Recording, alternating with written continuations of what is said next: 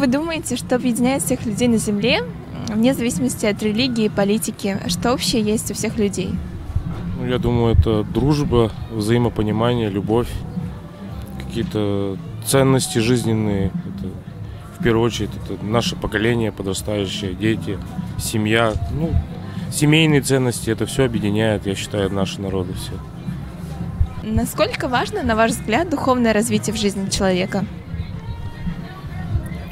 Да, она непосредственную роль играет, духовная, то есть это нравственность человека, его воспитание с детства, это все, как говорится, закладывается, как говорится, с, с молоком матери.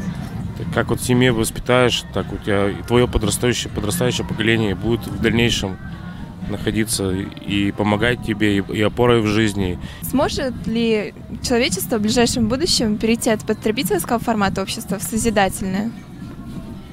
Так, я думаю, что к этому давно надо было уже прийти. Почему мы тянем до, до сих пор? Все это политика какая-то, непонятно, что-то все...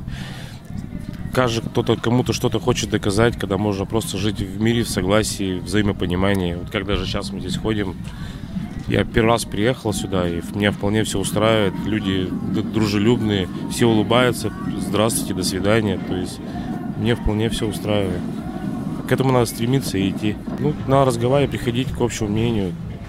Это не трудно. Договариваться всегда можно. Сила – это не главное в жизни.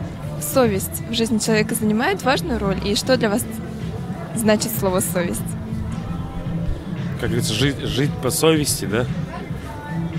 Как бы ты хотел, чтобы к тебе относились, относись также к людям. Ну, это все идет испокон веков, просто к этому надо прислушиваться, это все не просто так. То есть это, ничего нового в этом нету, просто надо жить и радоваться жизни, я так считаю. А как вы считаете, насколько актуально в настоящий день поднимать тему нравственности, человечности? Как не молчать об этом? Важно ли это сейчас? Это вполне нормально, это взаимопонимание. К этому и приходит, к согласию. Если человек слышит друг друга, то это уже что о чем-то говорит. Что, на ваш взгляд, включает в себя понятие «настоящий человек»?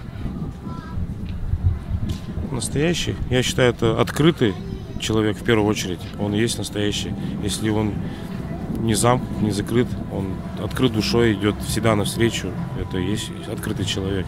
Сейчас на вас смотрят очень много людей, и с чем бы вы хотели к ним обратиться? Какой призыв или какие слова вы бы пожелали сейчас им сказать?